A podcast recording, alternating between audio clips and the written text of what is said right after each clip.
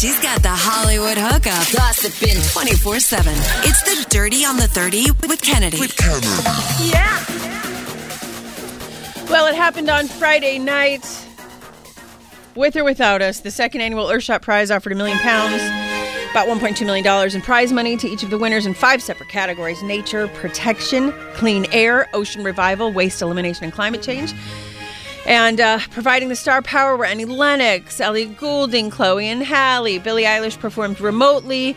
The videos were narrated by Sir David Attenborough and Oh. Cate Blanchett. Prizes were presented by Rami Malek, Catherine O'Hara, Shailene Woodley.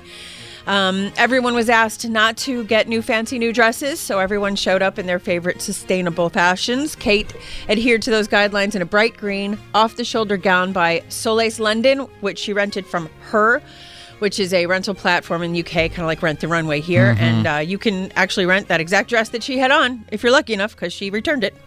Um, she wore jewelry that was Princess Diana's. It was an emerald diamond choker and earrings um, that were Princess Diana's. And the five winners were uh, Maruku Clean Stoves from Kenya, Kheyti from India, Indigenous Women of the Great Barrier Reef from Australia, Natopia from the United Kingdom, and 44.01 from Oman. So that's pretty exciting.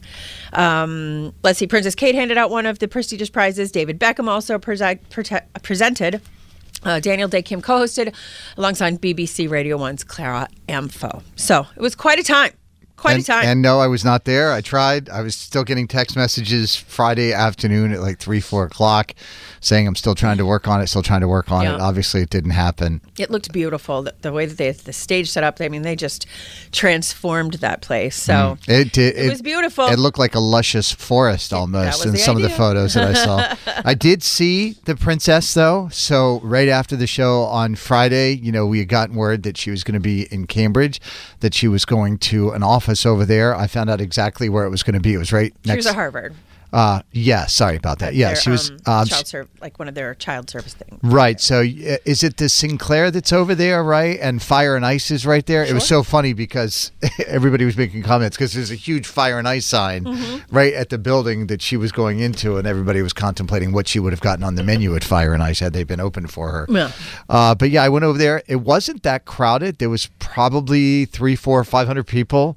Uh, just sitting there. There was at least 50 police officers. They had a huge uh, Sure. concrete truck or dump truck of some sort blocking off the entrance on one side that I could see.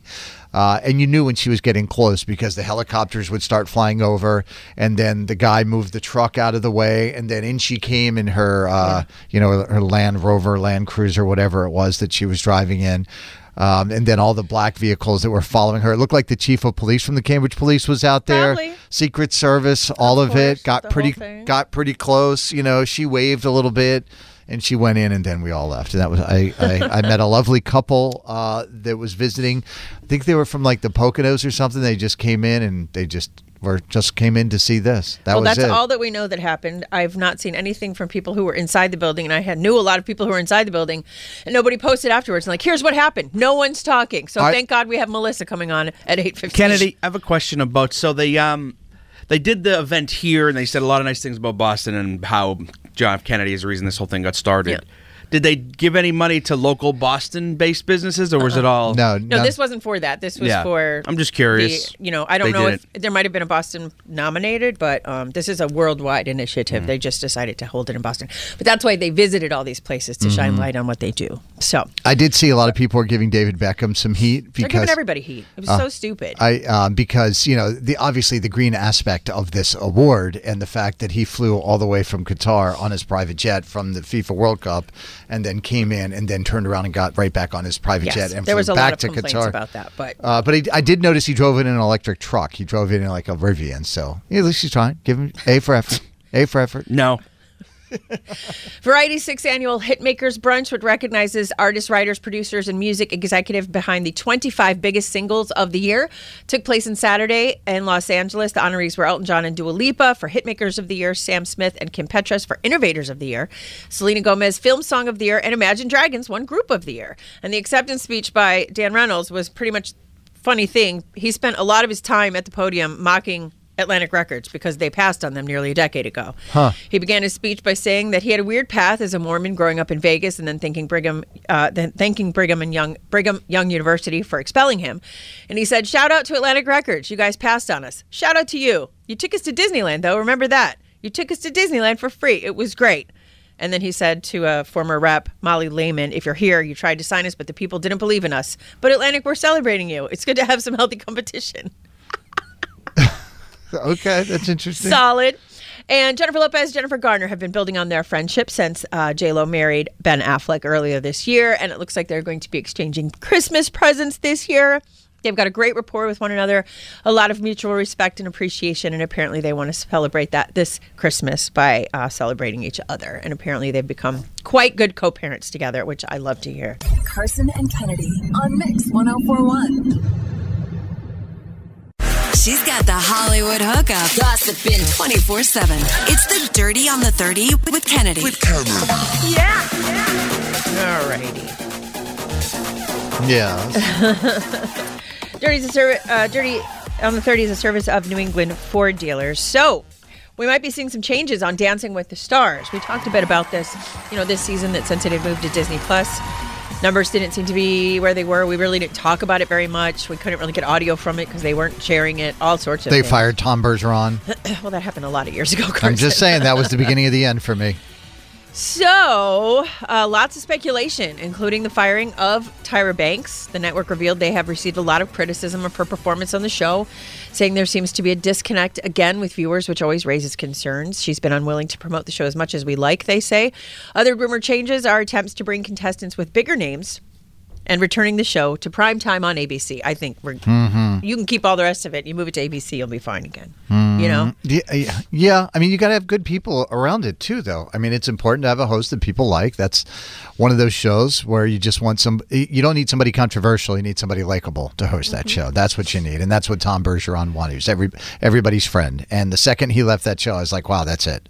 And that's exactly what happened. Bring him back, and you'll be great. You'll have your ratings back. Just well, didn't they fire him and um, Aaron, Erin Andrews, Andrews. as a shakeup because the ratings weren't amazing then either? They really weren't that bad. No. Like it was a very big surprise when they did it. I think they were just trying to skew younger. Right. At the end of the day. Right. And that's why they brought in Nick Cannon and mm-hmm. whatever. And so, anyways. We'll skew younger. We'll move it to streaming, and then we will fail miserably and go, "Oh crap, we had something really good." it happens all the time. You see this, especially with the host getting older. It's like, "Oh, bring in somebody new and younger," and then they go and do that, and it fails miserably. Correct. More than two dozen Taylor Swift fans are suing Ticketmaster parent Live Nation Entertainment for unlawful conduct in the pop star's chaotic tour sale, claiming they violated antitrust laws. Among other, the lawsuit filed in a California court on Friday alleges Ticketmaster and its parent company were anti-competitive, imposing higher prices on fans in the pre-sale, sale, and resale market. It claims Ticketmaster forces concert goers to exclusively use its site and controlled all registration and access to the Eras tour. They are seeking a penalty of $2,500 for each violation, which could add up based on the millions of fans who did not get tickets. They claim that since Ticketmaster has agreements with all the large stadiums, Taylor had no choice but to work with them due to the mm-hmm. size of her fan base. And it alleges that Ticketmaster profits off the resale of tickets in the secondary market by adding a service fee to its fan to fan exchange on their website. Mm-hmm. Ticketmaster is a monopoly that is only interested in taking every dollar it can from a captive public, according to the lawsuit. Hmm. We'll see what happens there. That should be pretty interesting. Should be illegal. Yeah, I don't. I, I don't know how they get away with it. Um, how they can sell you a ticket and then make a profit off that, and then put it on the retail or the reseller market, and then they make a second profit off of it, and it's just. It seems like they're double and triple dipping. Yeah. So, I mean, we've talked about it. Several lawmakers already have gotten in on this. Senator Amy Klobuchar talking about it. The Justice Department has opened an antitrust investigation into Live Nation. So, this is being looked at pretty pretty closely. No one company should have all of that power.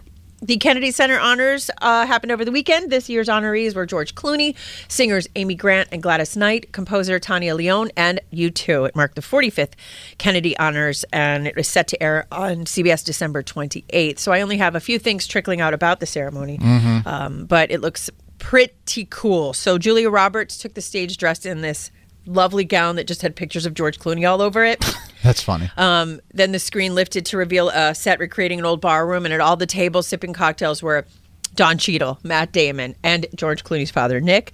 Um, Gladys Knight. The Pips were joined by Garth Brooks for Midnight Train to Georgia. Oh. Miss Mickey Guyton saying the best thing that ever happened to me, and Ariana DeBose uh, saying I heard it through the grapevine.